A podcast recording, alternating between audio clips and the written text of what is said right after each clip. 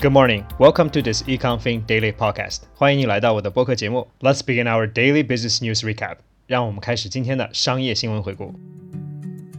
Today is Tuesday, January 18th, 2022. 今天是二零零二年一月十八日，星期二。各位朋友，早上好。The first story is from Business Insiders. Bitcoin's slump could be the start of a crypto winter that sees prices crash, UBS says. Crypto markets could be set for another winter of price crashes and could fail to recover for years. Analysts at investment bank UBS have warned as clouds gather to take the shine off digital assets. The second piece is published by Reuters lawsuit against Amazon filed in tornado swarm that left six dead in Illinois warehouse. The family of an Amazon delivery truck driver in Illinois who died in December when a warehouse was destroyed by a swarm of tornadoes that killed six people there filed a lawsuit against the online retailer on Monday over his death. The third one is reported by the Associated Press.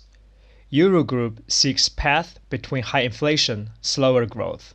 Eurofinance chiefs on Monday ventured into a high wire political balancing act prompted by conflicting economic forces, a weaker growth outlook, and stronger inflation. Finance ministers from the 19 nations that share the euro currency pledged continued budgetary stimulus for the European economy amid headwinds caused by highly transmissible Omicron variant. The fourth story is from the Wall Street Journal. Giant stock swings kick off 2022. US stocks are off to a rocky start in 2022. Under the surface, things are even more volatile. More than 220 US listed companies with market capitalizations above 10 billion are down at least 20% from their highs. While some have bounced from their lows, many remain in bear market territory. The last piece is published by The Washington Post. Omicron fallout and tough labor talks likely to rattle supply chains and fuel inflation. Worker shortages caused by Omicron coronavirus variant and haggling over a new dock workers contract are likely to aggravate costly supply chain jams over the next several months, clouding prospects for quick relief from the highest inflation in four decades. That's all for today's news story. 这是今天所有的新闻朗读。你可以在今天的 show notes 里找到这些新闻的摘要，也可以参考同名公众号里的完整版。在第二个部分，我们来看一下今天一些主要的单词和短语。 第一篇新闻里要注意的词是 shine，shine，它的英文解释是 a quality of brightness，especially from reflected light。这个单词的原意是光芒。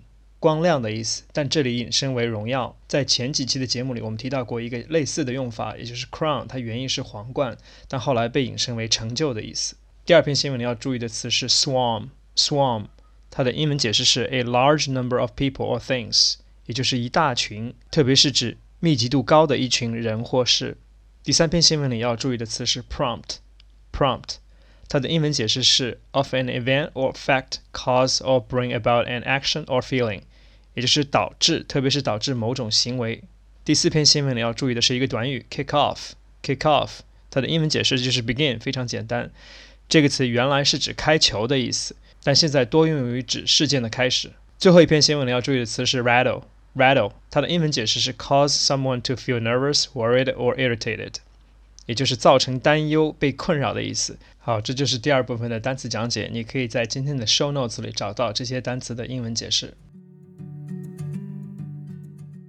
在第三个部分，我们来讨论一下今天这些新闻。The first story is about Bitcoin。比特币呢，在今年呢出现了比较大幅度的调整，所以瑞银估计呢，整个电子货币的市场前景都不太乐观。第二则呢，则是有关于 Amazon worker file a lawsuit against the company。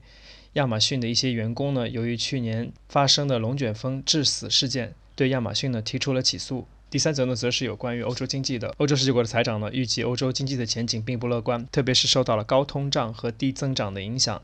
他们表示呢，将继续为经济呢提供所谓的 budgetary stimulus，也就是财政支持。第四则呢，则是有关于华尔街的。新年伊始呢，华尔街的表现呢并不好。股票市场呢出现了比较大的波动，在华尔街呢有超过两百二十家市值超过一百亿的公司呢，已经从他们的高点下跌了百分之二十。虽然有一些公司已经从他们的低点返回，但是呢，很多仍然处于一个所谓的 bear market territory，也就是熊市的阶段。最后一则呢，则是有关于 supply chain，由于 omicron 的迅速蔓延和港口员工的合同问题呢，华盛顿邮报估计这个 supply chain 的。问题呢还将延续，这将为解决目前美国通货膨胀的问题呢带来更大的困扰。希望这些讲解能帮助你更好的理解前面的新闻朗读。That's all for today's program. Thank you for listening, and I will see you tomorrow. 非常感谢你的收听，我们明天再见。